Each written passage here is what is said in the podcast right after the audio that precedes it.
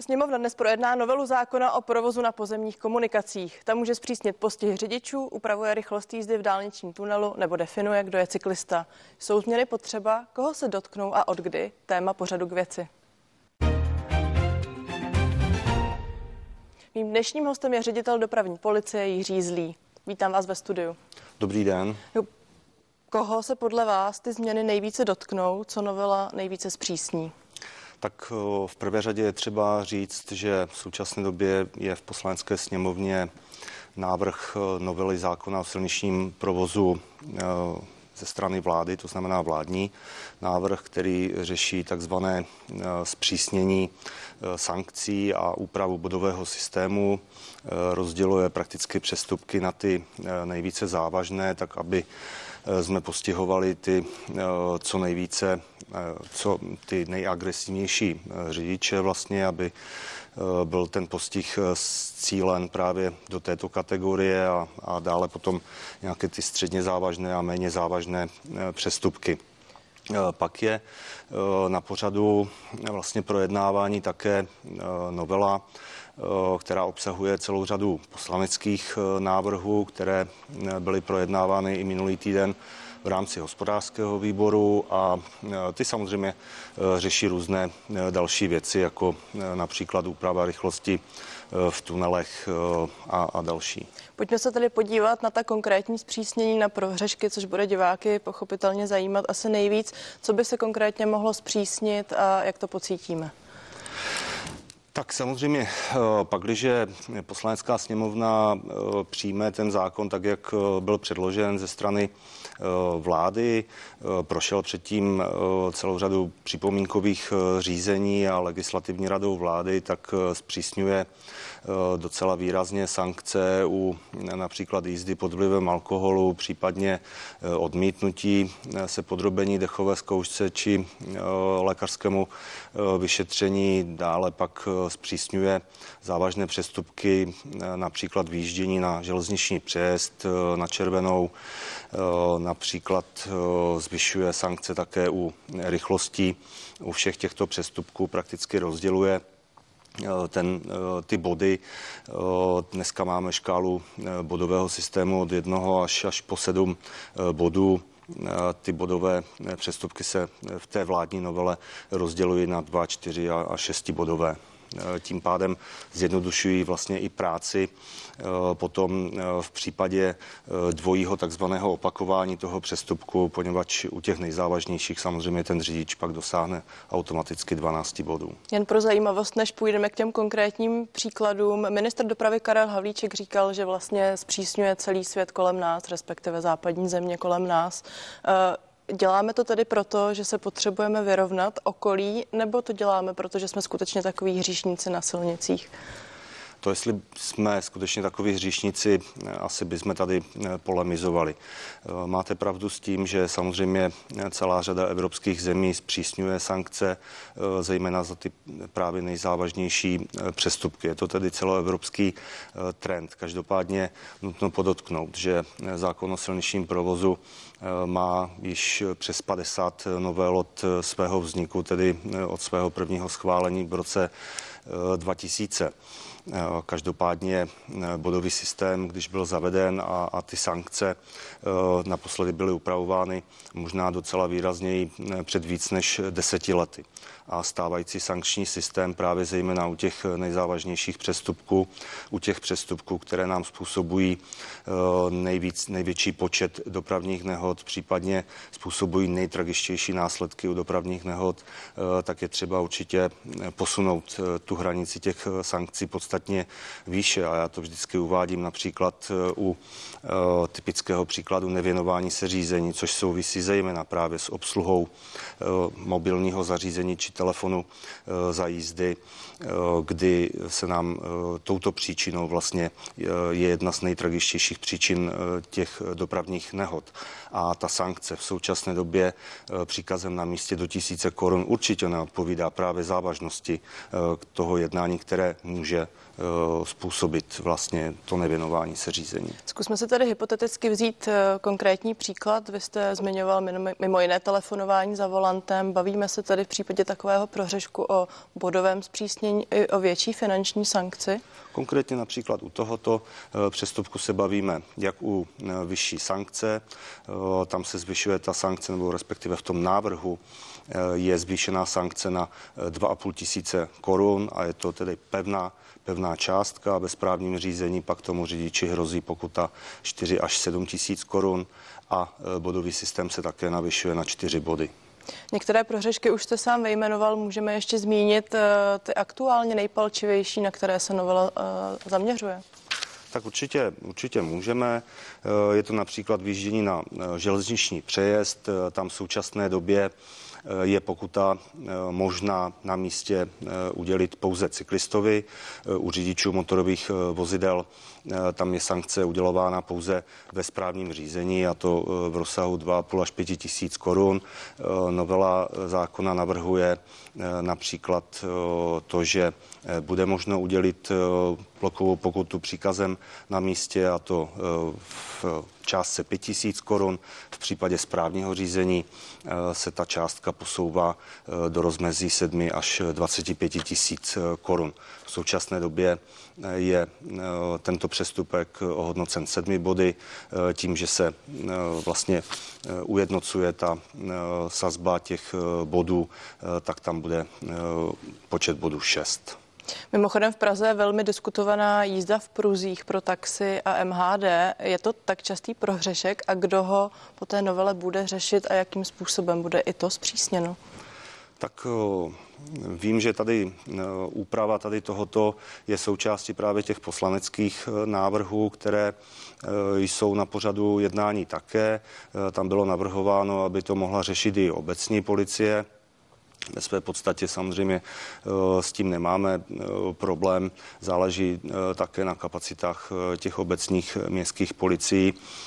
Ty vyhrazené jízdní pruhy jsou záležitostí zejména velkých měst, jako je hlavní město Praha, případně Plzeň, Brno, Ostrava a tak dále. Takže tam samozřejmě i ta četnost těch policejních hlídek, jak policie České republiky, tak obecních městských policií je dostatečná. Určitě samozřejmě je to hrubé porušování těch předpisů, poněvadž ty vyhrazené jízdní pruhy mají samozřejmě upřednostňovat zejména hromadnou dopravu nad tou individuální a, a je logické, že by měly být přísněji postiž, postižitelné. Když už tedy o tom mluvíme, vy jste zmiňoval, že to by byla věc, kterou by mohli vymáhat, pokutovat také obecní policisté. V obecné rovině se budou měnit i vaše kompetence ve srovnání právě například s městskou policií.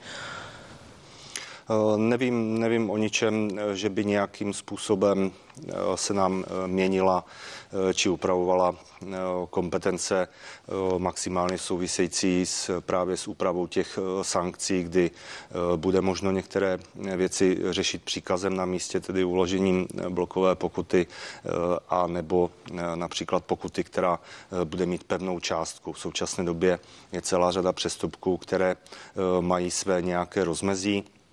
Naopak právě ta vládní novela zpřísňuje ty sankce ukládané na místě policistou a vymezuje přesnou částku tak, aby byla neodiskutovatelná. Mým dnešním hostem je ředitel dopravní policie Jiří Zlý. Pojďme ještě rozebrat ten bodový systém. Vy jste zmínil, že se mění i celá ta škála a vůbec celkové rozložení. Můžeme to prosím ještě dovysvětlit? No tak...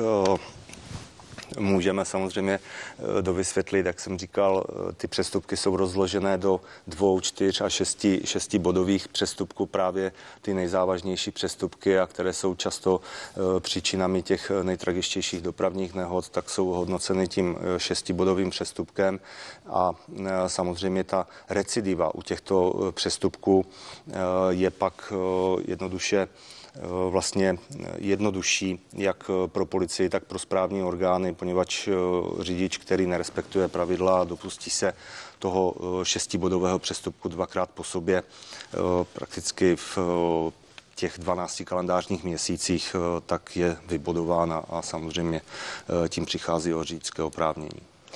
Teď tedy budeme mluvit v rozmezí nebo jednat v rozmezí tří různých bodových postihů, pokud to chápu správně. Dva, čtyři a šesti mm-hmm. bodové.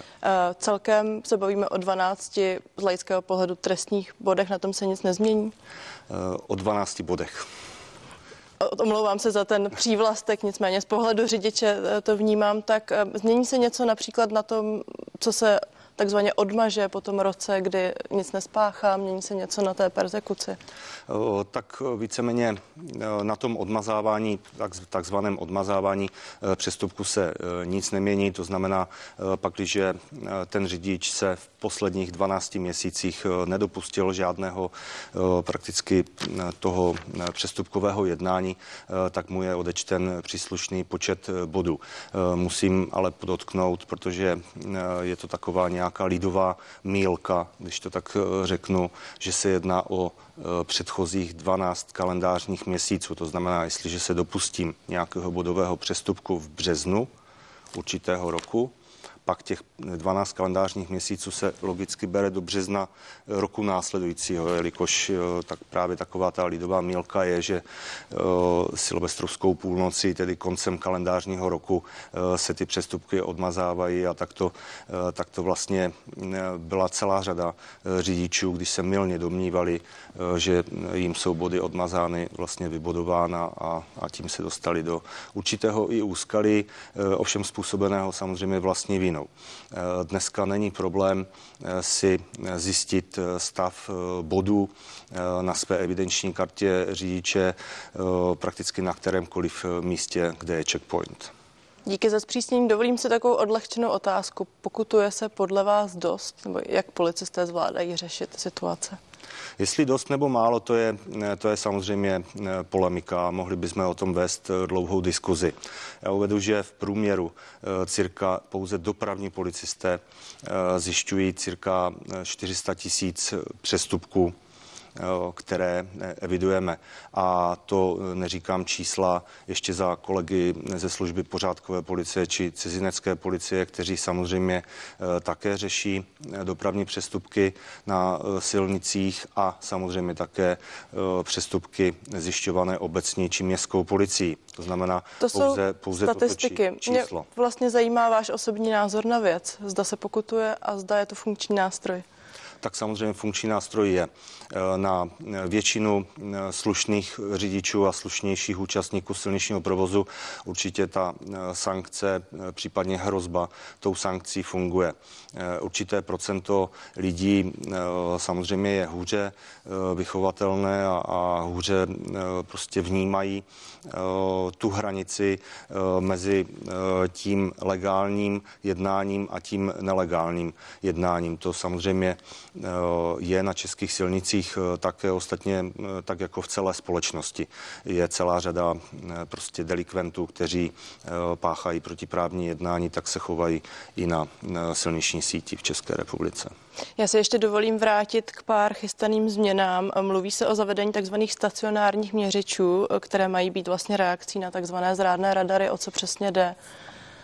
Tak pokud se týká stacionárního měření, jednak je to úsekové měření rychlosti, které je po určité délce té komunikace, anebo je to takzvané bodové, tedy okamžité měření rychlosti.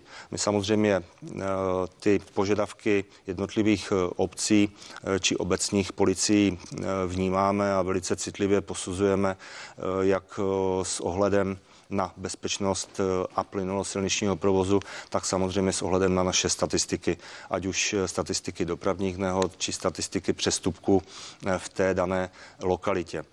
Určitě podporujeme samozřejmě zvyšování té bezpečnosti silničního provozu a tam, kde je to odůvodněné, tak tyto radary doporučujeme a souhlasíme s jejich umístěním, tak abychom na tom místě docílili právě dodržování samozřejmě právních předpisů a, a pak, když rychlost bude v určitých úsecích dodržována, respektive všude, tak samozřejmě ten provoz se stane o to plynulejší.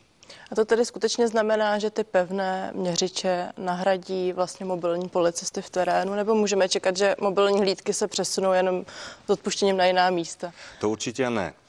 Určitě nenahradí. Musíme si uvědomit, že silniční síť v České republice, a to hovořím pouze o dálniční síti a síti silnic prvních, druhých a třetích tříd, má přes padesát pět tisíc kilometrů. Logicky samozřejmě na každém kilometru nemůže být v jeden okamžik policie. To prostě nejde.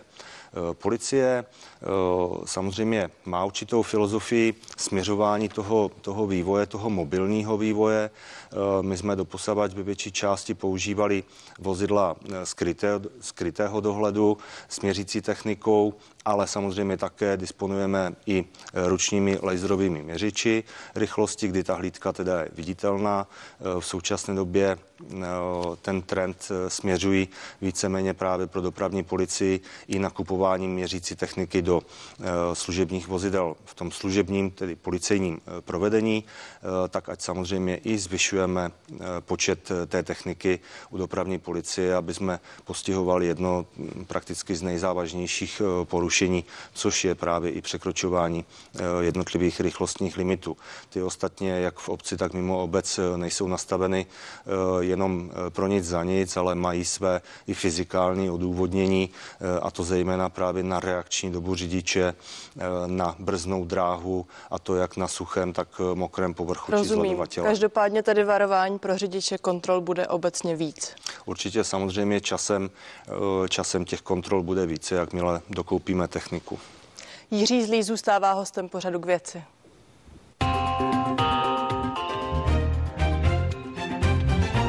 Zaujala jedna věc, která se týká takového fenoménu dneška, a to jsou elektrokola nebo elektrokoloběžky, které by v podstatě v případě rychlosti nad dvacet pět kilometrů hodině měla být brána jako motorová vozidla.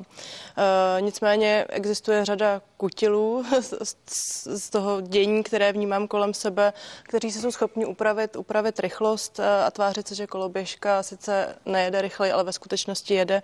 Jak to budete hlídat a budete ještě více lpět na dodržování v případě používání tohoto prostředku?